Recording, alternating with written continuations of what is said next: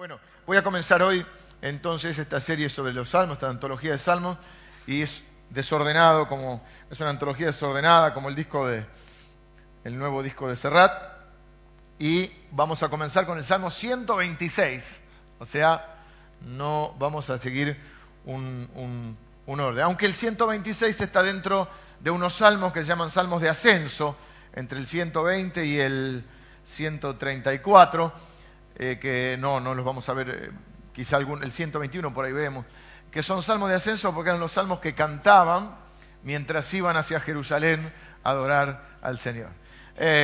Los salmos son fantásticos, repito, usted dice, los salmos, por ahí le pasa como a mí, sobre todo si usted es un hombre con tendencia a lo bruto como fuera yo, como si fuera yo. Entonces los salmos dicen, la poesía, la música, esto para las mujeres, tranquilo. También lo decíamos, la religión es para las mujeres y para los niños. Es no comprender, o no comprender mucho de la Biblia, y no comprender el mismo Jesús, que también nos lo han pintado medio a veces en el arte, medio delicadito, medio amanerado. Jesús era carpintero, trabajaba en la construcción. Tendría más fuerza que muchos de nosotros, tenía unas manos bastante importantes. Y los salmos lo mismo, uno cree que son un libro de poesías blanditas. No, hay salmos de diferentes características. Por ejemplo, hay unos salmos que se llaman imprecatorios. Los salmos imprecatorios son salmos donde, en general, el rey David, que tampoco, si bien era músico, tenía toda el rey David, músico, poeta, y etcétera, era un hombre de guerra, a tal punto que cuando le quiere construir... Es el rey más grande de Israel. Calcúlense que a Jesús se lo llamaba el hijo de David, era descendiente de David. Era un hombre tan guerrero, y había tenido una vida tan dura, que cuando le va a construir, o cuando él desea construirle un templo a Dios, Dios le dice, vos no me podés construir el templo, porque vos derramaste mucha sangre. Lo va a hacer tu hijo Salomón. Y Salomón sí fue un hombre sabio, pero fue un hombre que durante todo su reinado fue un reinado de paz, de prosperidad, de las artes, de la cultura, de la construcción. Uno lee el libro de Eclesiastes, el libro de Proverbios, y empieza a ver, sobre todo en Eclesiastes, cómo Salomón le busca el sentido a la vida, porque estaba aburrido. Y como estaba aburrido, le busca el sentido a la vida, ¿no? Mientras estás mientras tenés que pelear y sobrevivir, no te planteás mucho si soy feliz o no soy feliz. Pero cuando ya lograste un montón de cosas en la vida, te sentás y decís, ¿para qué vivo? ¿Para qué hago todo? Bueno, Salomón tomó ese periodo, entonces, y dice, probé haciéndome un empresario, un constructor, era el rey en realidad. Hice palacios, puentes, obra pública, probé con las artes, probé con la ciencia, me dediqué a estudiar. Bueno, hizo todas, tenía más de 400 mujeres, así que tenía también un tiempo ocupado. Y creo que tenía 400, no está el pastor Emilio para darme datos, y 600 concubinas, o sea, 1000 en total. Bueno, y así todo, estaba aburrido. En cambio, el rey David tuvo que establecer, unificar los dos reinos. En un momento eran 12 tribus de Israel, que eran 10 tribus del norte, 2 tribus del sur, lo que era Judá e Israel. Él tuvo que unificar el reino, pelear contra todos los enemigos que lo rodeaban. Hay un ciclo creo que es en History Channel, que se llama La Biblia, y habla de cuando aparece el nuevo enemigo de Israel, que son los filisteos, y toda su vida es una vida de guerra, desde que empezó allá jovencito, 15, 16 años, enfrentándose a un gigante llamado Goliat, que la Biblia lo describe y cuenta cuánto pesaba el casco, la lanza, tenía una cabeza así, era un tipo de más o menos de 3 metros, y él con 15 años se enfrenta con la famosa onda y las piedras. Bueno, este hombre escribió los salmos, así que no era un blandito, era un tipo duro, pero tenía esa sensibilidad, y la Biblia lo describe, Dios mismo lo describe como un hombre conforme al corazón de Dios, o conforme a su corazón, es decir, un hombre que tenía a pesar de que no era perfecto, tenía un corazón alineado con el de Dios, tenía un corazón que podía, casi podríamos decir, tocar el corazón de Dios, podía interpretar lo que había en el corazón de Dios. Y a medida que uno lo lee los salmos y va buscando diferentes... Ah, les decía, los salmos imprecatorios, no les dije que eran. Los salmos imprecatorios son cuando él está enojado con sus enemigos. Después ya entendimos, Jesús dijo hay que poner otra mejilla, está bien. Pero la revelación es progresiva. Es los salmos donde él pide que se destruyan a sus enemigos.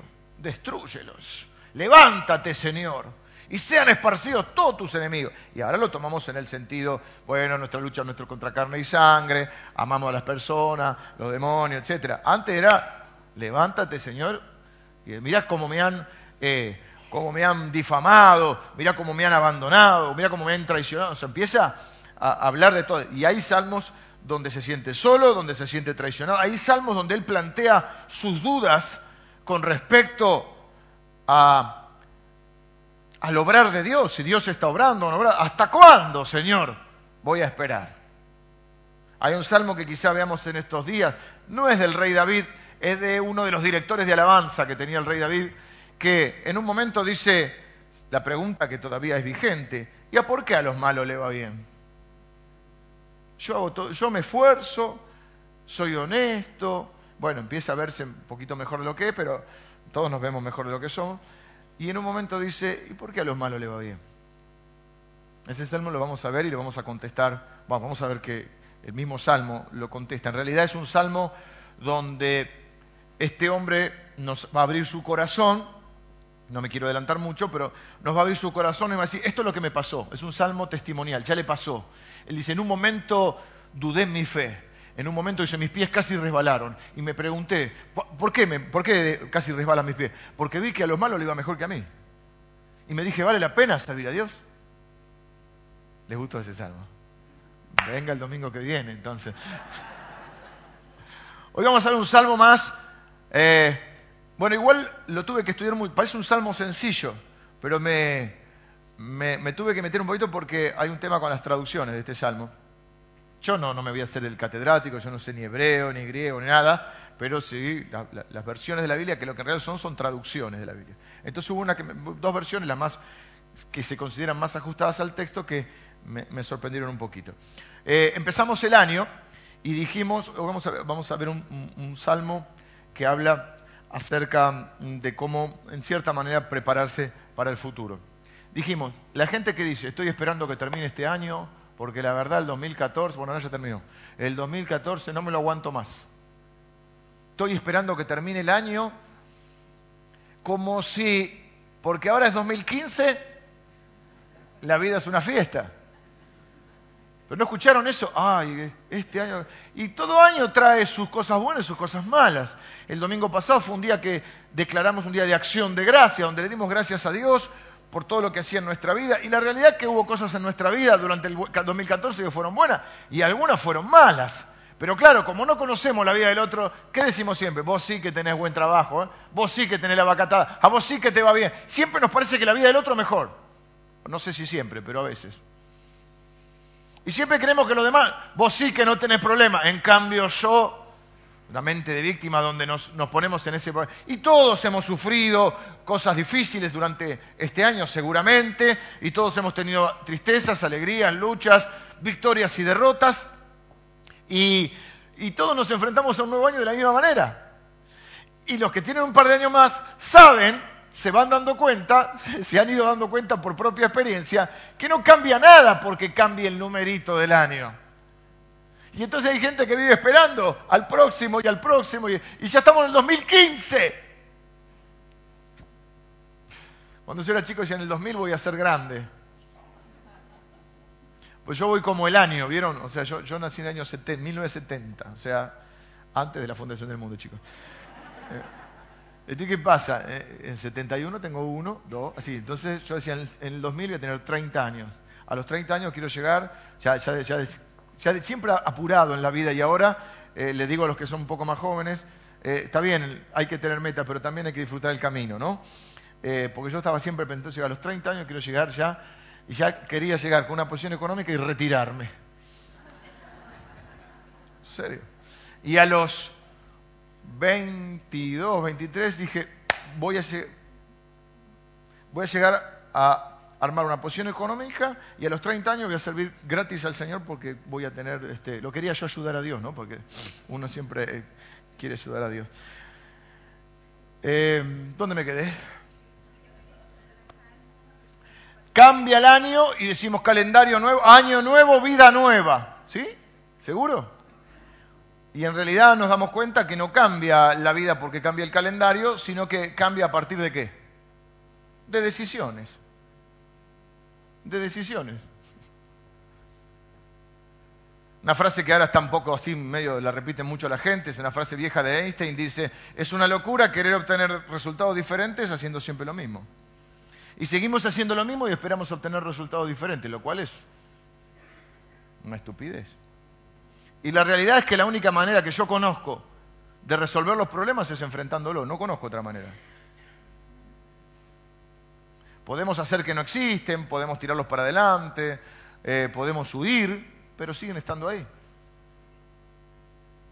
La única manera de resolverlos es enfrentándolos. Y tomando decisiones. Y el domingo pasado decidimos, entre otras cosas, ser personas agradecidas, valorar y ver todo lo que Dios nos ha bendecido. Y decidimos, por sobre todas cosas, renovar, en muchos casos, algunos por primera vez, otros ya más...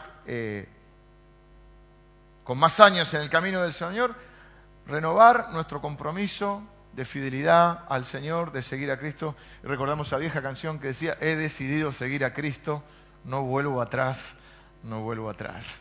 Les conté la historia, que yo tampoco sabía, de quién escribió esa canción, que era un hombre que se convirtió en la India y escribió esa canción con su familia del poquito tiempo, hace años de esto, es una canción que ha sido traducida a un montón de idiomas.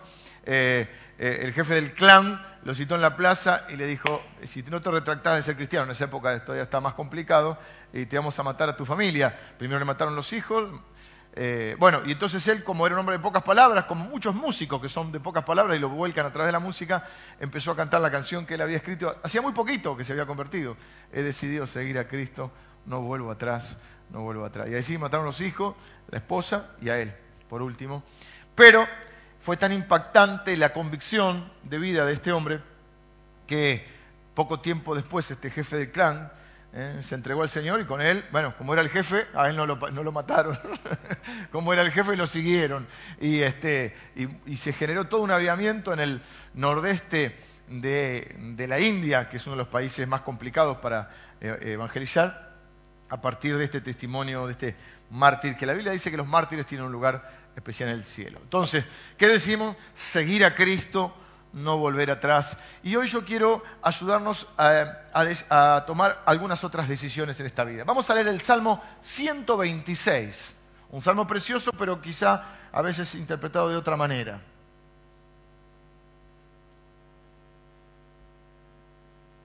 Salmo 126 dice... Cuando Jehová hiciere volver la cautividad de Sion, seremos como los que sueñan. Entonces nuestra boca se llenará de risa y nuestra lengua de alabanza. Entonces dirán entre las naciones, grandes cosas ha hecho Jehová con estos. Grandes cosas ha hecho Jehová con nosotros. Estaremos alegres. Luego hay una oración, dice, haz volver nuestra cautividad, oh Jehová, como los arroyos del Negev. Son arroyos en medio de un desierto. Los que sembraron con lágrimas, con regocijo segarán. Irá andando y llorando el que lleva la preciosa semilla, mas volverá a venir con regocijo trayendo sus gavillas. Este es un salmo, tanto les hablé del rey David, este no es un salmo del rey David. Este es un salmo que se desconoce su autoría, aunque muchos creen que es un salmo escrito por Esdras. Esdras, los que estuvieron en la serie sobre Daniel, que estaba exiliado en Babilonia, les dije que Daniel era contemporáneo de Esdras y Nehemías, que fueron los que reconstruyeron la nación de Israel luego del gran imperio babilónico que los llevó cautivos. El imperio babilónico luego cayó en manos de los persas, y vino Ciro con los persas. ¿Y qué hizo Ciro? Es un par de canciones también, ¿no? Ciro lo que hizo fue darle permiso al pueblo de Israel para que volviera a Jerusalén. Y reconstruyen la nación. Nehemías reconstruye, es el líder político que reconstruye literalmente los muros de Jerusalén. Y Esdras es el líder religioso que reconstruye la mística de Israel. Es el que les hace volver a la palabra de Dios. Es el que les hace volver al monoteísmo, volver a adorar al único Dios verdadero. Es el que les enseña la palabra de Dios. Esdras, muchos creen que es el autor de este salmo, el Salmo 126, que tiene una particularidad. Vamos a poner los versículos 1 y 2, o el 1 sobre todo. Dice, cuando Jehová hiciere volver la cautividad, seremos como los que sueñan. Un salmo que aparentemente parece profético, o que está escrito medio como condicional o futuro. Entonces algunos pensaban que se escribió durante la cautividad en Babilonia. Pero si uno va a los textos más ajustados, que son las versiones de la NVI, o Biblia de las Américas, o versiones en inglés, usted va a ver que lo habla en pasado. Entonces ahí es donde se me generó a mí toda una disquisición, porque dice, cuando el Señor hizo volver a Sion, Sion es el pueblo de Dios que vuelve a Jerusalén, a los cautivos, o sea, volver a Sion a los cautivos, al pueblo, a la tierra de ellos, nos parecía estar soñando. Nuestra boca se llenó de risa, nuestra lengua de canciones jubilosas. Hasta los otros pueblos decían, el Señor ha hecho grandes cosas por ellos. Esto es NVI. Nosotros tenemos Biblia de las Américas también, ¿eh? Si no, alguno tiene Biblia de las Américas, seguro. Biblia de las Américas dice algo similar. Ahí está. Cuando el Señor hizo volver a los ven en pasado, éramos como los que sueñan. Y ya te pido una más, que no sé si la tenés, que es la Nueva Traducción Viviente, NTV. Esa es una versión como actual, pero un poquito más correcta con el texto. ¿Por qué suceden estas cosas? Porque la Biblia son traducciones. Y Reina Valera es una traducción más antigua, y luego hay otros manuscritos que se encontraron, y etcétera, etcétera. Entonces se va... el versículo 1, a ver, ¿qué dice este? Ah, este es las Américas. Bueno, la NTV también va a decir, yo la tengo, si no, la tengo en la compu, va a utilizarlo en pasado. Entonces, la mayoría de las versiones nos están hablando en pasado. ¿Y qué me produjo a mí? Porque por un lado decía, seremos como los que sueñan. Entonces vos decías, bueno, es una declaración de esperanza, de expectativa. Por otro lado, muchos dicen, bueno, puede ser profético porque esto sucedió. Así que haya sido en pasado o en futuro, sucedió eso. Por lo tanto, hoy nosotros lo podemos tomar como pasado, porque realmente Dios hizo volver a la cautividad, de la cautividad a Sion, o sea, a su lugar de origen, a su pueblo, a los israelitas. Y ellos van a decir, ya entonces no habla de los sueños como hay que soñar para Dios, lo cual es muy lindo, también se puede usar, pero en realidad lo que está diciendo es tan grande lo que hizo Dios, que no lo podíamos creer, nos parecía estar soñando, va a decir la NVI. Era como un sueño lo que estábamos viviendo, porque estuvieron 70 años cautivos en Babilonia. Entonces, aún los que vieron, nuestra boca se llenó de risa, nuestra lengua de alabanza, teníamos canciones dentro nuestro, teníamos ganas de alabar a Dios, estábamos felices, estábamos contentos, aún la gente veía lo que Dios había hecho con nosotros. Es un raconto, una narrativa, un contarnos lo que ya pasó. Y si quieren tomar la otra versión, que es profética, también ya pasó.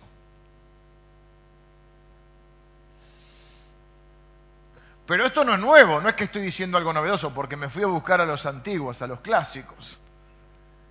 Por ejemplo, ya a veces leo al que se lo conoce como el príncipe de los predicadores, que era Spurgeon, 1800 y algo. Y él dice que esta primer parte del Salmo es una narrativa, es decir, es un reporte de lo que pasó. Que luego viene una canción, así lo divide Spurgeon. La primera parte, los primeros versículos son una narrativa.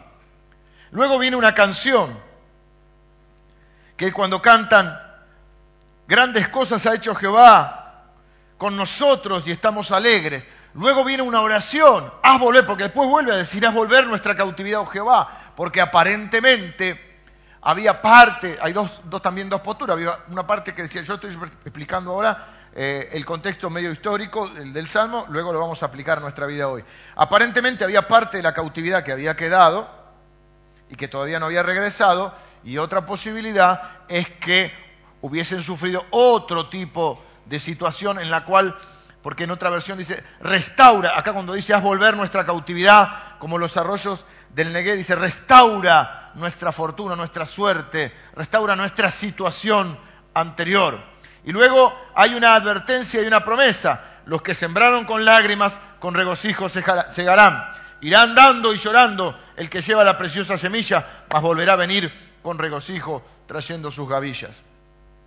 Por supuesto, no podemos dejar de ver a Cristo en toda la Biblia, y más allá de la cautividad momentánea del pueblo de Israel, lo que está claro es que el Señor ha traído libertad a nuestra vida.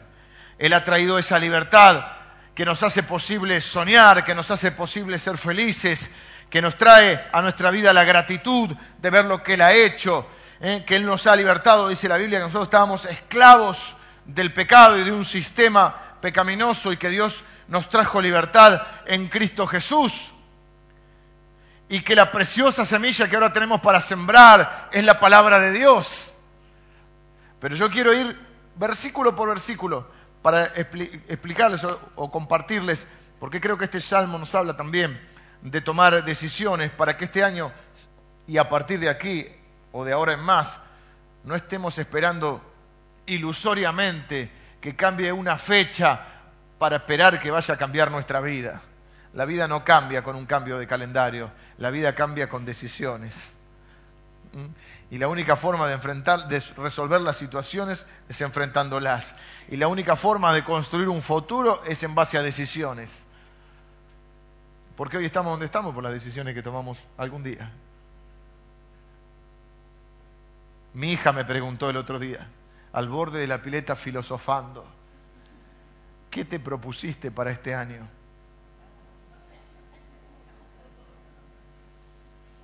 Bueno, hija, seguir trabajando. No, pero concretamente me hizo pensar.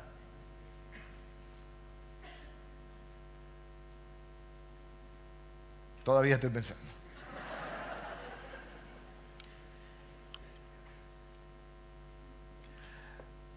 Los salmos son viejas canciones con un mensaje actual.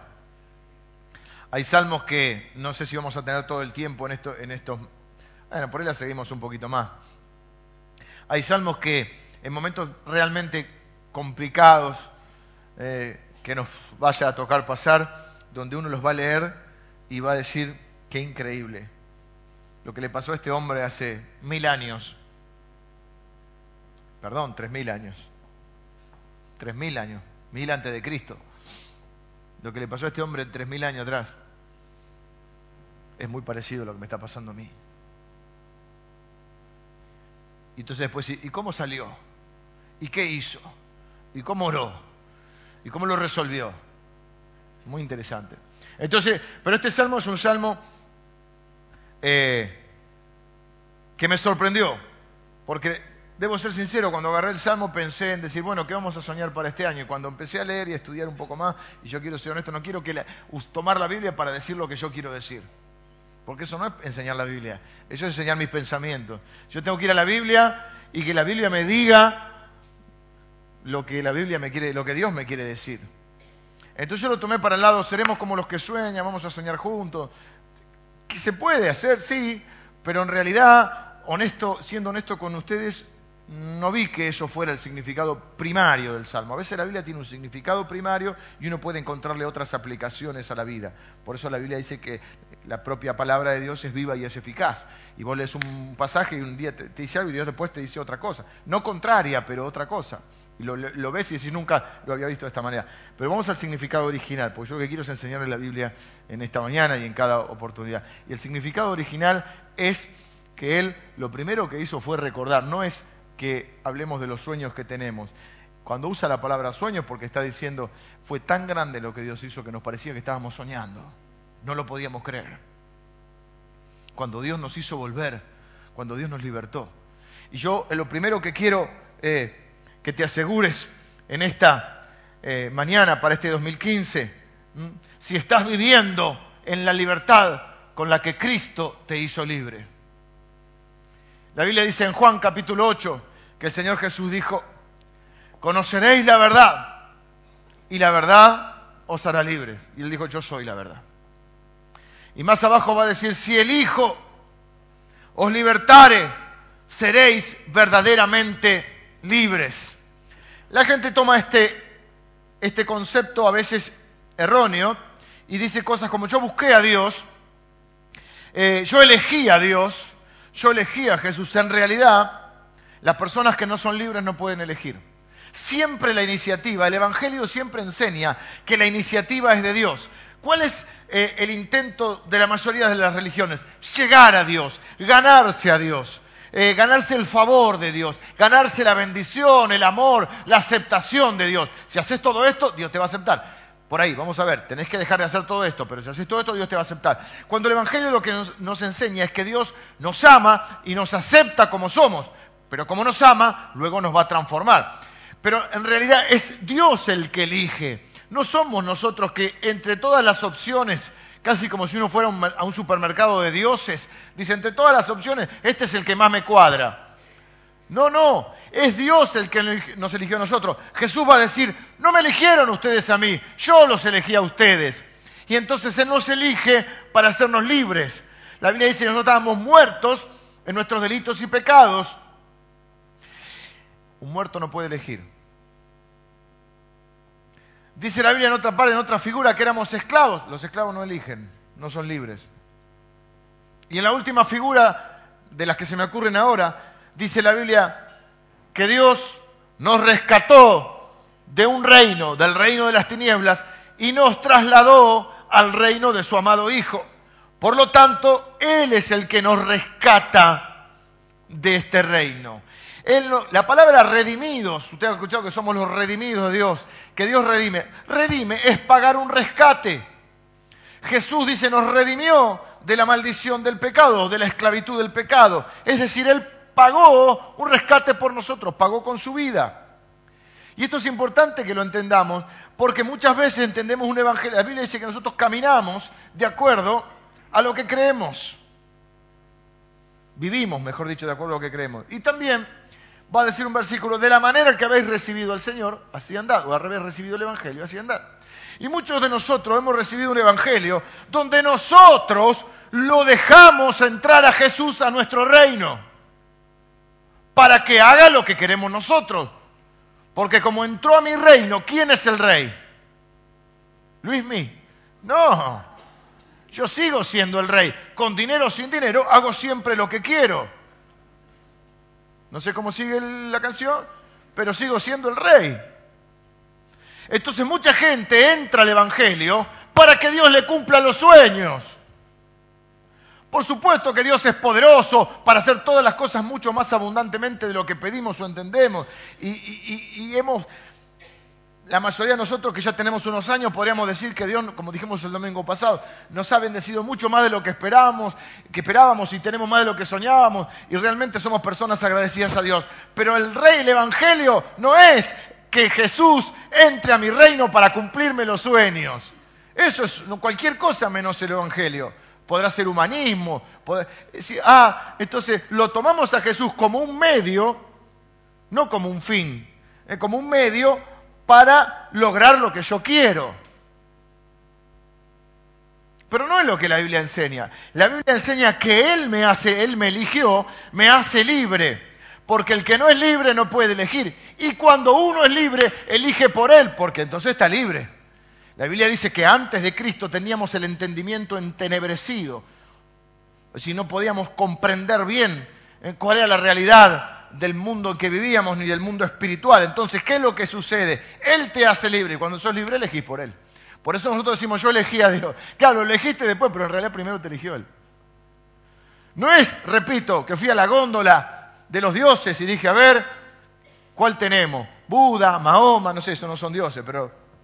¿qué tenemos acá? A ver, y entre todas las posibilidades, bueno, me quedo con Jesús. Parece que el tipo cumple. Jesucristo, llame ya.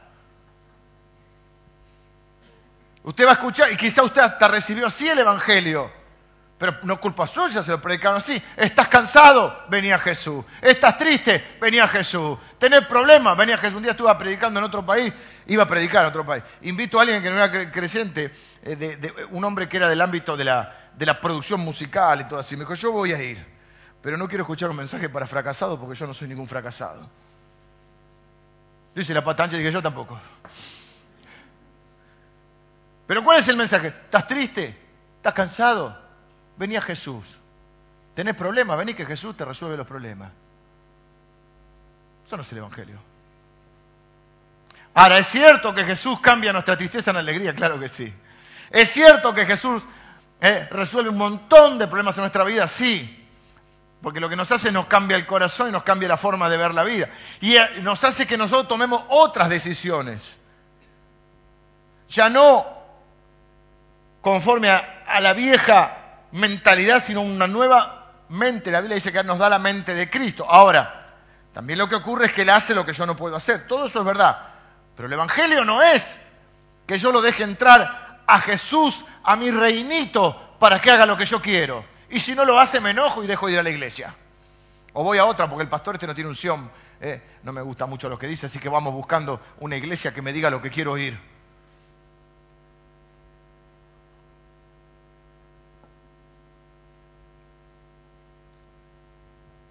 Gálatas capítulo 5 versículo 1 dice, procuren estar firmes en la libertad con que Cristo os hizo libre. Él te hace libre. Pero vos tenés que procurar cuidar esa libertad. Porque hay un montón de cosas en las cuales te enredás y me enredo que me quitan la libertad. Hay un montón de cosas que me atan a la tarjeta de crédito. Nadie miró, todos hicieron los que hay, yo no. Repito, hay un montón de cosas que te atan a la tarjeta de crédito, te atan a las deudas. Y la verdad que una gran opresión es tener deuda. A algunos no les importa, a la mayoría sí. Entonces vienen a la iglesia, pastor, entonces los pastores dicen, vamos a orar hoy por liberación de deudas. Vamos a orar para que pague las deudas. No para que te libere de las deudas. Y algunos de ustedes tienen que pagar sus deudas, hermano.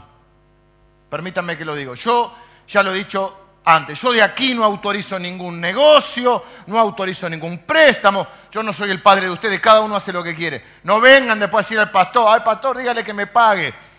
Yo le puedo decir que te pague porque es lo que corresponde que te pague. Pero en realidad no me veniste a preguntar cuando le prestaste. No me preguntes ahora. Así que de acá, por alguno me quiere preguntar, yo no. Si yo le quiero, ¿está mal prestarle a alguien? Es tu decisión. ¿Yo le puedo prestar a alguien? Sí. Y si no me devuelve, me la banco, porque yo tomé la decisión de prestarle. Y yo le salí de garante. ¿Querés salir de garante? Yo no tengo problema. Bueno, la Biblia dice que no salgas de garante, si no querés que te saquen tu cama. Pero hay ocasiones, dice que no te conviene. Hay ocasiones que yo puedo, por... ¿Qué sé yo? Yo por mi hermano saldría de garante. Pagá, Facu. Y cuando salgo de garante, ¿qué estoy diciendo? Que si Facu no paga, yo voy a pagar. Entonces después no puedo decir, no quiero pagar. Voy al lugar donde hay que pagar. Lo que pasa es que él no pagó, yo solo soy el garante. Sos el garante. Sos el que dijiste, si él no paga, yo pago. Te hiciste el canchero. O lo hiciste por compromiso, no lo hagas. Tenés que saber que si saliste de garante, sos garante. Y si no querés pagar, no seas garante. Y si saliste de garante y te toca pagar, no le eché la culpa a Dios. Ni te enojés con el Evangelio, ni con el pastor, ni con los hermanos. Ahora, si vos contrajiste una deuda y sos cristiano, pagá tu deuda. No orés para que el Señor te libere. ¿Sabes cómo se libera? La mejor forma de liberarte de las deudas, pagándolas. ¿Qué tiene que ver esto con el tema? ¿Saben cuál es yo pienso, la opresión más grande que tiene la gente? La economía. Simplifiquen, hermanos. Vivan con lo que tienen. El límite de la tarjeta de crédito no te lo pone American Express, te lo pones vos. El problema de muchos que quieren vivir de una forma que no se corresponde con sus ingresos.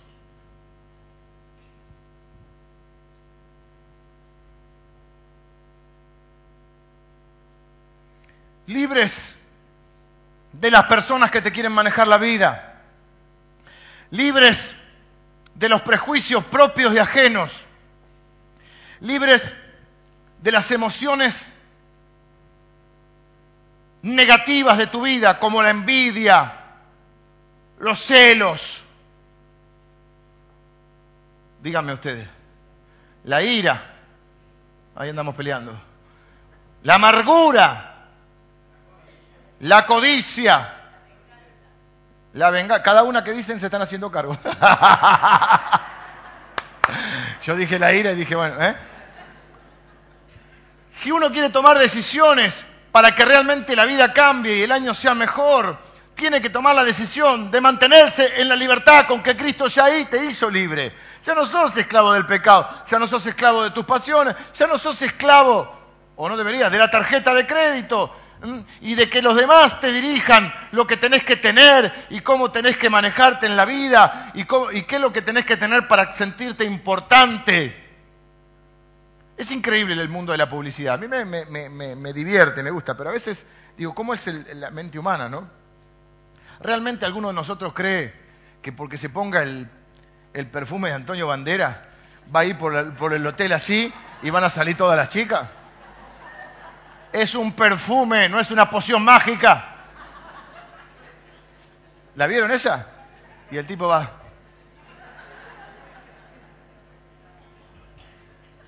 Y vamos y compramos la gilet que usa Messi. Y Messi no tiene barba. Casi no tiene.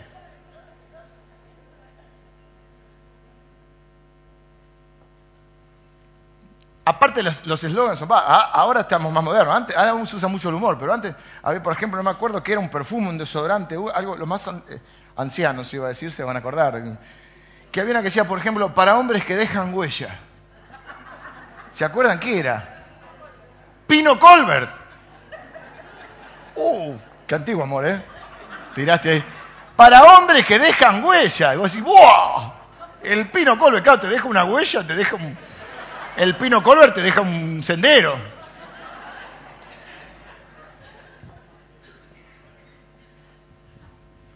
Manténgase en la libertad. Dios ya te hizo libre. Pero a veces vos elegís volver a encadenarte a un montón de cosas. Entonces una buena decisión para este año es cuidarse de mantener la libertad con la que Cristo, si es que Cristo te hizo libre, si no necesitas ser libre en Cristo Jesús. Algunos necesitan ser libres de la pereza, de los malos hábitos. Algunos necesitan ser libres de su propia lengua.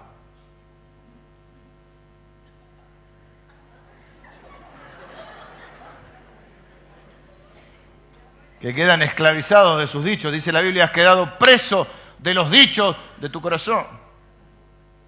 Has quedado preso de los dichos de tu boca y de no sé qué de tu corazón, no me acuerdo. Has quedado preso de los dichos de tu boca. Bueno, también es porque antes la gente tenía palabra. Estoy medio viejo y medio... No estoy predicando, estoy piedricando. Claro, has quedado preso de los dichos de tu boca porque antes la gente respetaba la palabra. Ahora quizás no quedan presos de los dichos de tu boca porque no, te pago el 15, el mes que viene. Te entrego tal trabajo el otro mes. El día martes estoy en tu casa a las 8 de la mañana. 8:05, 8:20, 8:30. Estoy llegando. ¿Qué frase estoy llegando, no? Nunca te anda el celular en ese momento, ¿viste? ¿Venís? No había señal. No es que no había señal, es que iba a las chapas con el auto para llegar a tiempo. Y ya sabía que iba tarde. Sigo con este salmo. Dice, ¿qué tiene que ver? Bueno, la libertad de Cristo trae felicidad. Dice la Biblia, nuestra boca se llenó de risa y nuestra lengua de alabanza o de canciones jubilosas, va a decir otra versión. Te voy a decir algo para terminar el tema de la libertad. A veces creemos que Dios nos quita cosas. Y a veces Dios no te quita cosas, te libera de cosas. Y con todo, de cosas o cosos, que son lastres. Algunos de nosotros, hermanos, tenemos que tomar la decisión de simplificar nuestra vida, simplificarla. Cuando somos agradecidos a Dios, vimos el domingo pasado, y empezamos a pensar las cosas porque les damos gracias a Dios, esas cosas por las que les damos gracias suelen ser las más importantes y suelen ser las que menos tiempo le dedicamos. Entonces, ¿por qué le da gracias a usted? Y por mis hijos, por mi esposa, bueno, no son tantos, por mi esposo, por tener un techo y un plato de comida, por la salud, todas las cosas que menos le importamos, porque vivimos perdiendo la paz y la libertad por otras cosas. Es más, permítame que ponga un poco filosófico hoy. Perdemos la vida, casi como decía, ¿quién era el que cantaba? Me olvidé de vivir. El de la madre. Me olvidé de vivir. O sea, hacemos de todo menos vivir. Yo que ya estoy 40 y pico, en el último tiempo se dio que tuve algunas conversaciones con algunos más jóvenes que yo, hombres de 30 años. Y yo le digo, mira, está bueno que tengas metas, está bueno que yo siempre traté de tener y de vivir, pero si miro para atrás, ¿qué cambiaría? Es que viví demasiado adelantado y a veces hay que disfrutar el viaje también. Hay que disfrutar el viaje también. Porque te olvidas de vivir. Y te olvidas de vivir, ¿por qué razón? Porque te atás a alguna de estas cosas que te quitan la libertad. Es que no te cambiaron la vida. Porque ni el perfume te cambió. Es una pavada el perfume. Porque el auto hizo el restyling y vos querés cambiar el modelo. ¿Qué estoy diciendo? ¿Que no tengamos cosas? Dios nos bendice con cosas. Estoy diciendo que no te ates a nada. Que no pierdas la libertad. Porque en ese querer recuperarla se te va la vida. Y cuando mirás en un momento decís, dejé de vivir, perdí un montón de tiempo de mi vida, perdí momentos de paz, de tranquilidad, porque en realidad lo que perdí fue la libertad.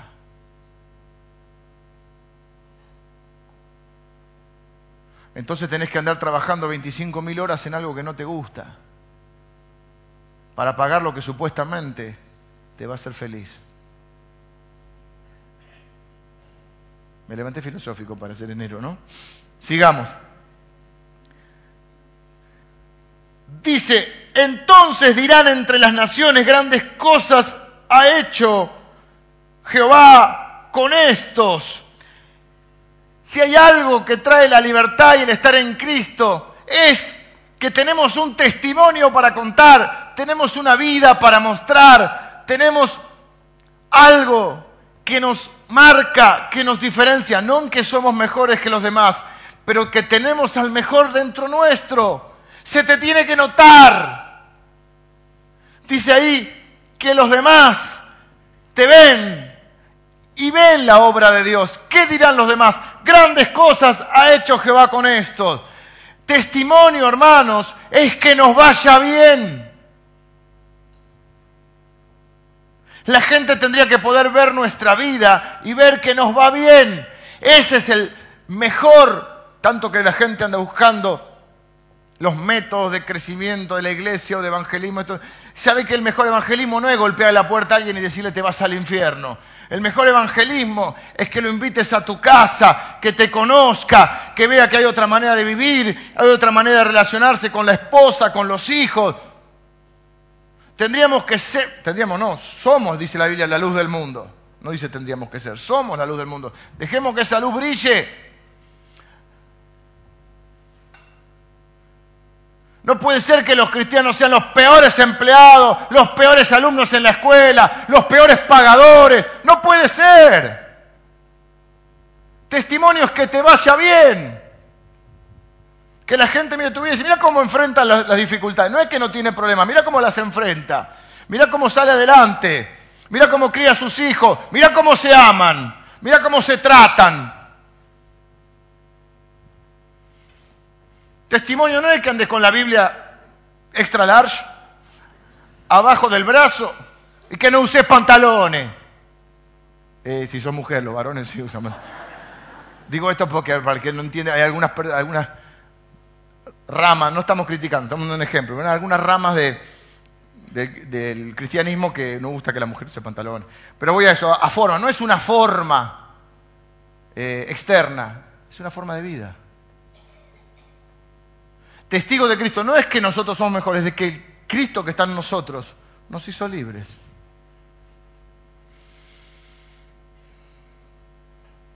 Grandes cosas ha hecho, Él reconoce y dice, estaremos alegres.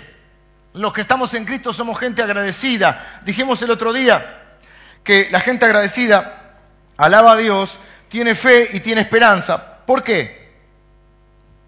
Porque uno de los beneficios de la gratitud es recordar lo que Dios ha hecho. ¿Qué es lo que hizo el Salmo al principio? Recordó el momento de la liberación y le dio gracias a Dios, y eso le generó fe para luego orar nuevamente y pedir en el versículo 4, vuelve a liberarnos, Señor, vuelve a hacerlo, como lo hiciste la otra vez, hacelo de nuevo. Lo que trae el recuerdo, no vivir en el pasado, pero lo que trae la gratitud es recordar lo que Dios ha hecho en nuestra vida. Y si Dios me levantó la otra vez, ahora que estoy caído, me va a volver a levantar. Y si me ayudó cuando estaba enfermo, me va a volver a ayudar con esto. Es recordar, por eso el Salmo 103, leíamos el domingo pasado, decía, bendice alma mía al Señor y bendiga todo mi ser su santo nombre. Bendice alma mía al Señor y no olvides ninguno de sus beneficios. Se nos olvidan los beneficios, se nos olvida. ¿Y a quién le habla el rey David? A su alma. ¿Y qué hay en el alma? La mente, la voluntad y las emociones. ¿Y qué pasa cuando estamos mal? Se nos afectan las emociones. Y cuando se nos afectan las emociones, no pensamos a veces muy bien. Cuesta tener la mente fría cuando el corazón está en llamas. Entonces ahí es donde dice, no te olvides, alma mía, bendice a Dios, no te olvides sus beneficios. Él es el que perdona todas tus iniquidades, Él es el que sana todas tus dolencias, Él es el que rescata del hoyo tu vida, el que te corona de favores y de misericordia. Bendice, alma mía, al Señor. Entonces el agradecer, el ser persona agradecida, y dijimos que era una decisión ser agradecido. Porque Jesús dijo, y nosotros lo hemos aprendido, que uno en la vida encuentra lo que busca. Dice, Jesús dijo, el que busca, encuentra. Y si vos buscas motivos para deprimirte, te puedo pasar una lista. Y si buscas motivos para estar preocupado, sobran. Y motivos para quejarte, pero también hay motivos para tener esperanza, motivos para tener fe, motivos para creer que vale la pena seguir luchando, seguir creyendo, seguir esforzándose. Ahora lo vamos a ver, seguir sembrando. Porque el que busca encuentra. Entonces es una decisión ser agradecido.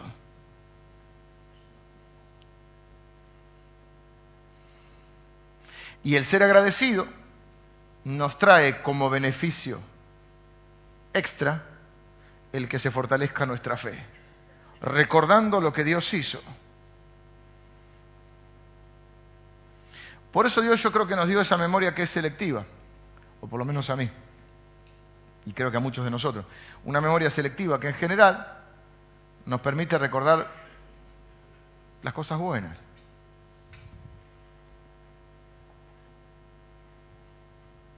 Dios recuerda lo bueno de nosotros. Dice, no me acordaré más de sus pecados. Y cuando esto ya es otra predicación, pero con el capítulo 11 de Hebreo, cuando Él recuerda a todos los que han formado parte de su pueblo, que podríamos llamar los héroes de la fe, los héroes de nuestra historia como pueblo de Dios, Él siempre recuerda lo bueno de la gente. Y te dice que algunos se enfrentaron gigantes, está hablando de David, Y no dice, ah, pero ¿qué diría algún otro con otra memoria selectiva de otra? Ah, pero David se agarró la mujer de otro. Y Abraham que le creyó a Dios y salió sin saber a dónde iba. Sí, pero Abraham agarró a la esposa y casi la entrega a un rey, Y si hacemos así con todos los personajes, podemos recordar lo bueno y lo malo. ¿Qué nos enseña a Dios? A recordar lo bueno. Fíjate lo que te pasa con alguien. Cuando vos tenés una relación con alguien y está más o menos, y recordás lo bueno. Tenemos amigos todos los que estamos acá. Y los amigos no son perfectos. Pero cuando vos recordás las cosas buenas que hizo un amigo tuyo, es como que se fortalece esa relación. Y si empezás a recordar las agachadas, se pone más complicado. Lo mismo pasa en tu vida. Si empezás a recordar las cosas por las cuales deberías estar preocupado, triste, amargado, y las vas a tener. ¿Y qué va a producir en tu vida? Amargura, tristeza. Entonces, ¿qué hace este hombre? Recuerda lo bueno que Dios hizo. Y dice, hasta la gente podía. Yo no podía creer, nosotros no podíamos. Creíamos que estábamos soñando al ver lo que Dios hizo. La gente pudo ver, la gente decía, mirá lo que Dios hizo en la vida de este. Nosotros estábamos alegres, cantábamos canciones de alegría. Y ahora que estamos, entre comillas, en la mala o pasando de nuevo una mala, volvemos a orar y decimos, Señor, haz volver nuestra cautividad. Poneme la NVI, a ver cómo lo dice. Ahora, Señor, haz volver a nuestros cautivos, como haces volver los arroyos del desierto.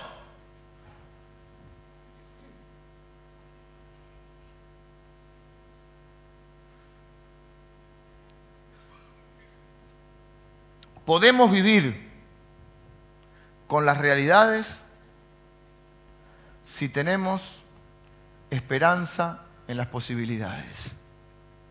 Lo voy a repetir, suena lindo.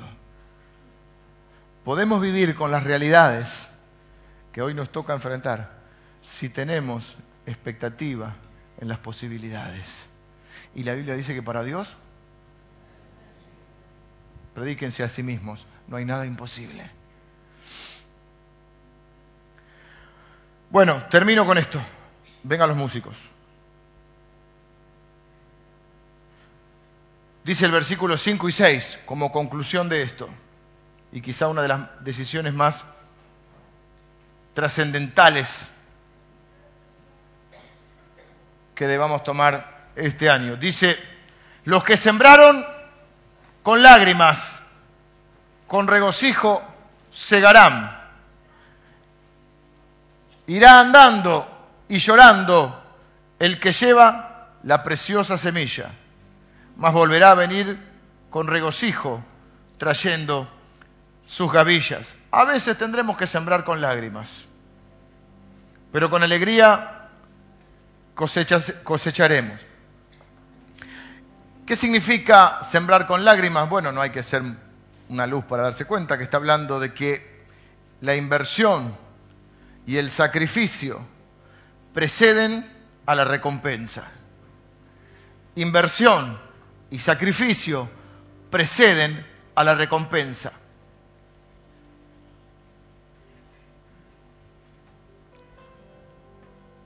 Siempre para ganar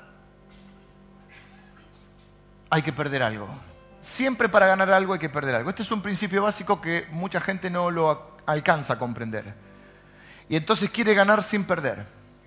Quiere ganar sin invertir. Quiere obtener sin sacrificio. Es la misma ilusión de querer obtener los mismos resultados diferentes haciendo lo mismo. Esto es lo mismo. Usted no ha escuchado una frase y luego no la ha dicho, pero vos querés ganar todas. Había una más campestre que decía, vos querés la chancha y los 20. Y alguno le agregó, y la máquina de hacer chorizo. Ya. ¿Qué está diciendo? Vos las querés todas y no querés perder ninguna. Otro dicho va a decir, estoy muy, muy refranero, pero otro va a decir, se quedó sin el pan y sin la torta. Y si seguimos, el que mucho abarca, poco aprieta. Y al que amanece más temprano, Dios lo ayuda. Bueno, tenemos mucho. Se me chispoteó. Siempre, para ganar algo, entre comillas, hay que perder algo. No sé si perder o invertir algo. Las cosas se consiguen con sacrificio. Las cosas se consiguen con esfuerzo. Hay que invertir tiempo, sacrificio, prepararse. Vivimos en la época, claro, del microondas, del café instantáneo, del llame ya.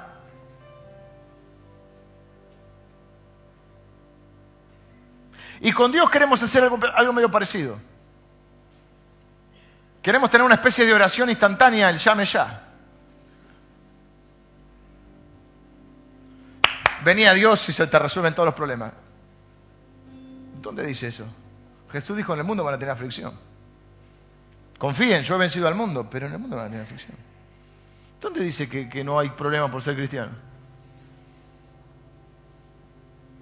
Queremos que Dios responda rápido, en forma y tiempo. Si no, me enojo, porque Él entró a mi reino. Y en mi reino tiene que hacer lo que dice el rey, que soy yo. Entonces mucha gente está descreída del Evangelio porque en el afán de querer hablar de los beneficios de Cristo, que son reales, son reales los beneficios de Cristo, la bendición de Dios sobre nuestra vida. Es cierto que Él hace lo que no podemos hacer, que hace más de lo que esperamos y de lo que pedimos. Es cierto que nos llena de bendiciones y de favores. Todo eso es verdad. Lo que no es verdad es que el Evangelio se reduzca solamente a eso. Entonces, ¿qué sucede? La gente entra en una dinámica, aún con Dios, en la que quiere que Dios le solucione todo así. Entra en una especie de pensamiento mágico.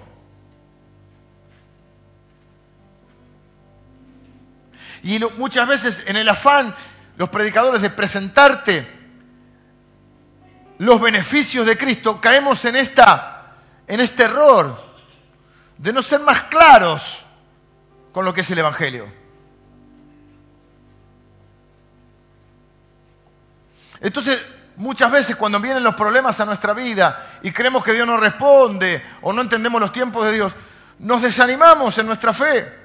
Pero las cosas requieren tiempo, inversión, sacrificio, constancia, perseverancia.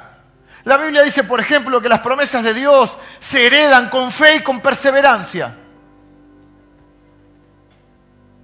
Que los que perseveran heredan las promesas. Las promesas a las iglesias en el Apocalipsis que estuvimos viendo hace un tiempo.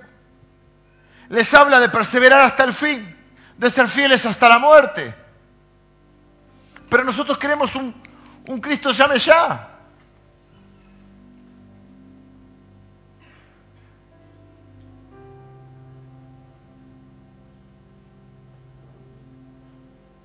Alguno podría decir, ¿por qué el otro tiene todo lo que tiene y yo no lo tengo? No sé por qué. Pero, por ejemplo, habría que preguntarte si vos trabajás lo mismo que trabaja el otro, si te esforzás lo mismo que el otro. Una vez lo escuché a Marcos Witt, decía que terminaba de cantar y venían algunos chicos más jóvenes y decían, deme lo que usted tiene. Y decía, andás tú, yo estudio piano de los 4 años. Anda a estudiar.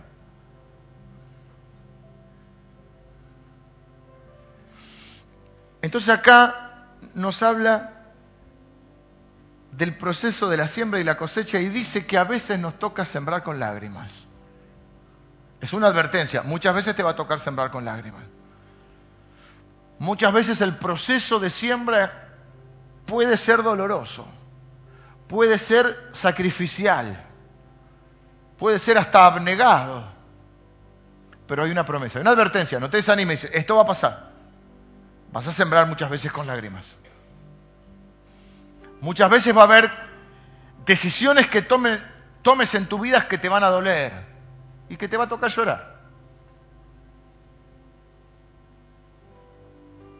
Pero si le crees a Dios, si sembrás semillas preciosas, vas a cosechar con alegría.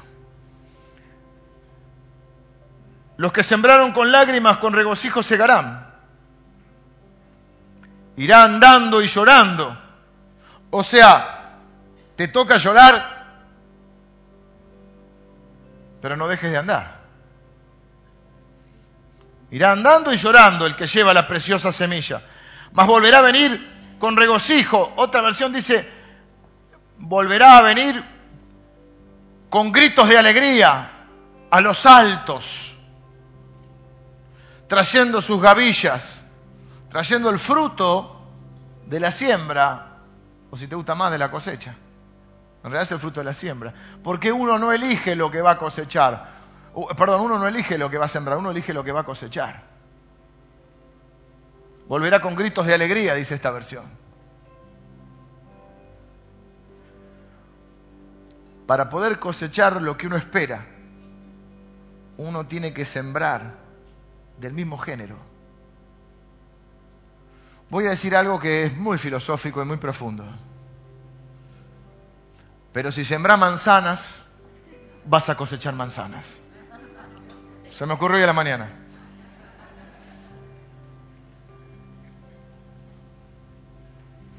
Voy a profundizar el concepto. Si sembrás manzanas, no vas a cosechar peras. El tipo la tiene clara. Sin embargo, en la vida, muchas veces nos encontramos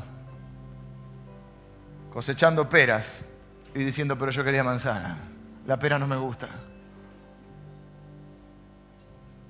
Pero sembraste pera, pero yo quería manzana. Dios es malo. A ver, mi amor, manzanas, manzanas, peras, peras. Y me acordé de otro dicho también, no le pidas peras al olmo. Queda el olmo, queda el olmo, queda el olmo. ¿Qué dijo? Sombra.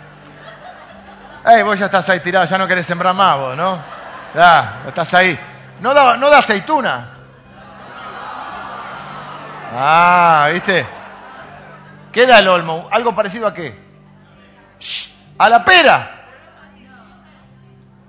Déjenla, Karina, por favor. ¿A qué da? Algo parecido a la pera, dice Karina.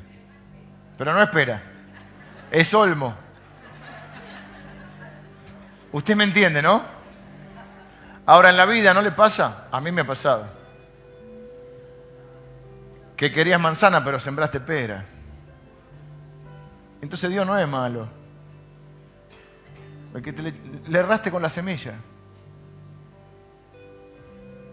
Entonces, ¿qué tenés que hacer? Digo yo no soy quien para decirte lo que tenés que hacer. Pero ¿qué pienso en voz alta? Y que si querés pera, para el 2015, porque estás harto del 2014 y de las manzanas del 2014, y querés pera, ¿qué tenés que hacer en el 2015? Sembrar pera. Y capaz no la recogés en el 2015. Capaz la recogés en el 2016. Porque ¿qué pasa entre la siembra y la cosecha? Ustedes que son gente de campo. ¿Qué pasa entre la siembra y la cosecha? ¡Tiempo! ¡Pasa tiempo! Y el tiempo es parte del sacrificio. Y el tiempo es parte de la perseverancia. ¿Y por qué no intentas esto? No, hace mucho tiempo lleva esto, ¿o no? ¿Por qué no te cocinás un...? No, pará, si saco los medallones de pescado. Lleva tiempo. Entre la siembra y la cosecha pasa tiempo. Y en ese tiempo no es tampoco sembré y me voy a dormir abajo del olmo con palo. No. Hay que cuidar la semilla. Hay que regarla. Hay que estar, en algunos lugares había que estar pendiente porque venían las aves y se comen la semilla. Tenés que estar con la escopeta. Bueno, perdónenme lo de Greenpeace, pero tenés que estar con la escopeta para que no te roben la semilla.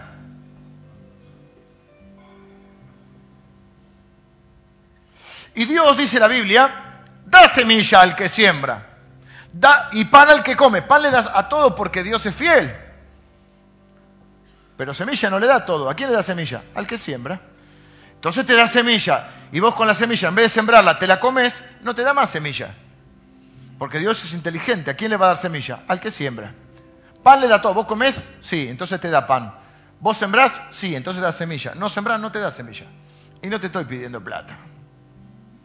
Estoy hablando de cada cosa en la vida. ¿Querés cosechar amor? Sembra amor. Y alguno te va a defraudar. Sí, porque hay otras leyes en este universo. Hay ingratitudes, hay un montón de cosas. Pero en la línea general de tu vida, la persona que ama, la persona que expresa ese amor con generosidad, con solidaridad, con comprensión. ¿Conocen mucha gente así que esté sola? Lo he dicho, pero lo quiero repetir. Ay, a mí nadie me escucha. ¿Y a cuántos escuchaste? A mí nadie me llamó. ¿Y a cuántos llamaste? ¿Por qué te pones en consumidor? Fue a la iglesia y nadie me saludó. ¿A cuántos saludaste? Entre paréntesis, si usted ve a alguien que no lo conoce, yo creo que esta iglesia es una iglesia, porque también es cierto que si uno viene la primera vez no se va a poner a saludar a todo el mundo, no es la primera vez, pero los que somos de la casa sería lindo, o terminar la reunión, no hablemos solamente entre nosotros, y acerquémonos y decimos, mira, no sé si te conozco, mi nombre es Leandro, ¿qué tal? Sembrar. ¿Querés sembrar para el futuro? Quizá tengas que hacer un montón de ajustes en tu vida. Esos ajustes a veces traen dolor. Le dije el otro día a un hermano, sacate los lastres, sacate los pesos, no podés avanzar así como estás. Sacate las cosas que te están quitando la libertad, te están quitando la capacidad de pensar claramente. Viví con lo que tengas. ¿Cuáles son las cosas que verdaderamente te importan? Tu hijo, tu hija, tiene 6 años. En un par de años sos un adolescente. No podés empezar a construir la relación cuando sos adolescente. Lo que pasa es que ahora estoy trabajando para darle los botines, la play. Sí, está bien. Pero te pasan así los años. Entonces ahora tenés que construir la relación con él. O no es lo que importa. ¿Te das cuenta que no estás viviendo la vida? Porque estás solamente trabajando para obtener las cosas que te esclavizan. Entonces, este salmo no habla de los sueños como algo etéreo. Habla de algo real y concreto que se llama sembrar. Lo de los sueños, yo iba a arrancar por ahí, pero cuando fui a la Biblia dice otra cosa ahí. Ahí dice que con los sueños dice que lo que hizo Dios era tan grande que a él le parecía un sueño. Le parecía que estaba soñando. Pero lo concreto que habla del salmo es de que hay que sembrar. A veces somos demasiado soñadores y pocos sembradores. Sembrar significa tomar decisiones y hacer cosas. Y hacer cosas a veces trae más que una lágrima. Pero eso no tiene que dejarte. Entonces como que el salmista nos dijera, no dejes de creer, no dejes de recordar lo que Dios hizo, no dejes de agradecer, no dejes de sembrar, aunque te toque llorar, no dejes de caminar. Irá andando y llorando, pero irá sembrando. El crecimiento lo da Dios. Pablo va a decir, hablando del Evangelio, yo sembré, Apolo regó, el crecimiento lo da Dios. Pero cierto, el crecimiento lo da Dios, pero alguien tiene que sembrar. Alguien tiene que regar.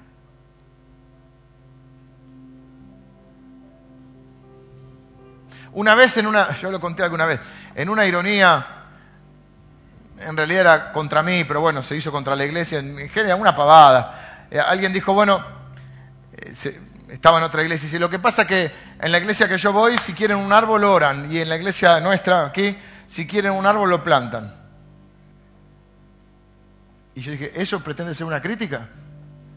Para mí no es una crítica eso. Entre paréntesis, oramos también. Pero lo plantamos. Lo plantamos. Porque no esperamos que Dios haga lo que nos toca hacer.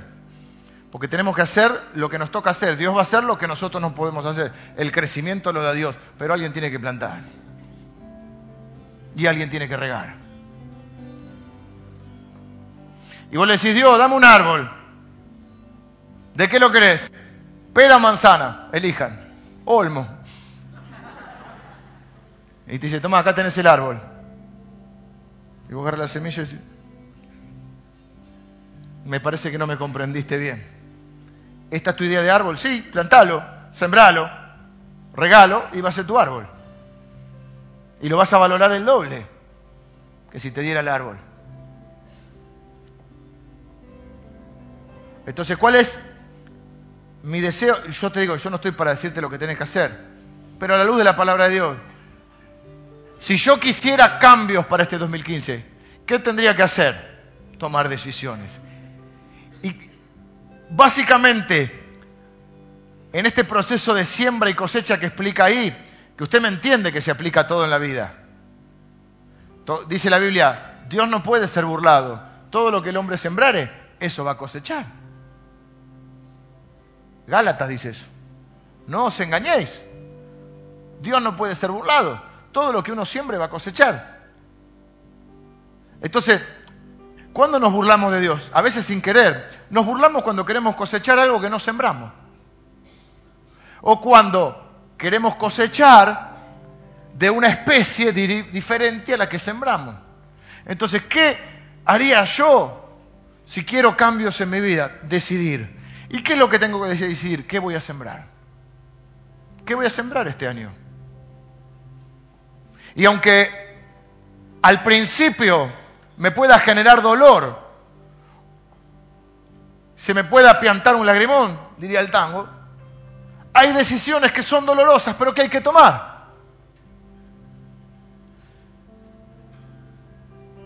Y quizá hay que revisar si estoy siendo libre o estoy siendo preso de las opiniones de las personas, de alguna relación insalubre, de alguna ambición desmedida, preso de alguna emoción, de estas que nombramos hoy, negativas, de un preconcepto, de un prejuicio, no sé, de una mala actitud, de un mal hábito, de un vicio. Pero es que no puedo, pastor, para eso está Jesús, para hacerte libre de lo que vos no podés. Y quizá tu decisión sea decirle, Señor, yo tengo esto, que tengo este vicio, o tengo este hábito, mal hábito, o tengo esta situación que me supera. Y mi decisión es venir a decirte que te necesito. Mi decisión es venir a decirte que quiero, que necesito y quiero un cambio en mi vida. Y que entiendo que no va a cambiar porque cambie el calendario. Necesito que me hagas libre.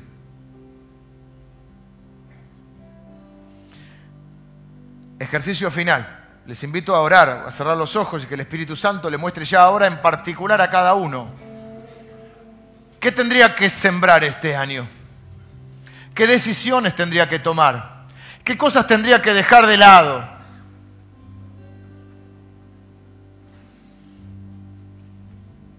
Si la semilla es preciosa, la cosecha será preciosa.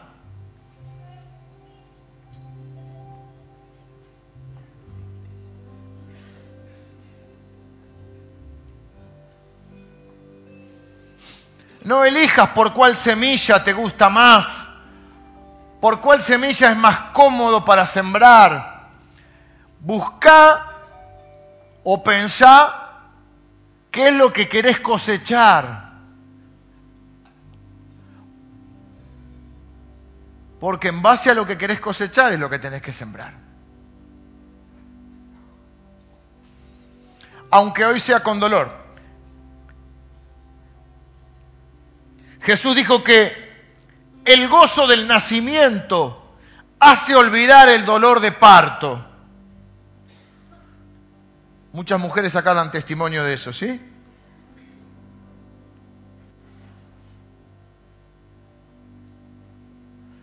El gozo del nacimiento hace olvidar el dolor del parto. Muchas mujeres que están acá dicen, sí, la verdad que fue doloroso, pero cuando me dieron a mi bebé en mis brazos, me hizo olvidar de todo lo anterior.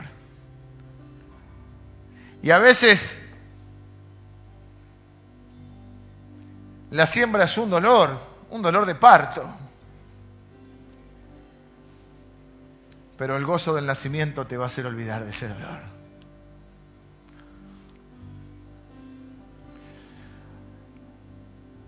Uno de mis deseos como pastor para cada uno de ustedes es que puedan salir adelante, es que puedan construir familias sólidas, ser felices, cumplir sus sueños. Algunos de ustedes saben que tienen que hacer, tienen que dejar algunos sueños que no son sueños, son caprichos, y abrazar los sueños de Dios. Otros tienen que agarrar los sueños y ponerlos a disposición de Dios para que Dios examine esos sueños, a ver si son de Él, si es lo que Él quiere. Sujetarlos a su consideración. No sé si me explico. Pero como pastor, mi deseo más grande es que cada uno de ustedes pueda salir adelante y ser la persona que Dios quiere que sean. Y puedan vivir una vida de testimonio. Una vida, no porque sean perfectos, pero porque están caminando con el Señor. Una vida que merezca ser vivida. Una vida que valga la pena. Dice la Biblia que Dios te eligió y te hizo antes, y te creó antes de la fundación del mundo. Y que lo hizo con un propósito, y que vos seas una persona de propósito. Que vos seas una bendición para este mundo.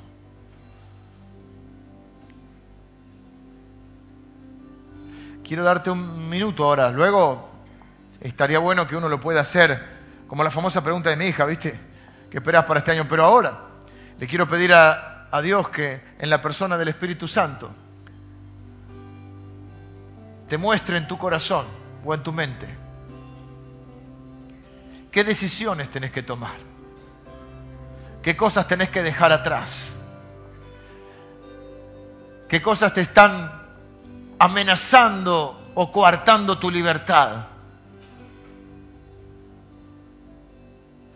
qué cosas necesitas pedirle al Señor que obre milagrosamente porque está más allá de tus capacidades. Y qué cosas sí están dentro de tu capacidad y de tu decisión, pero tenés que tomar la decisión. Están dentro de tu ámbito de decisión, pero lo tenés que tomar. ¿Qué tenés que sembrar este año? ¿Y qué tenés que dejar de sembrar? Porque también uno puede sembrar semillas que no son preciosas y va a cosechar una mala cosecha, una cosecha que va a traer dolor a tu vida.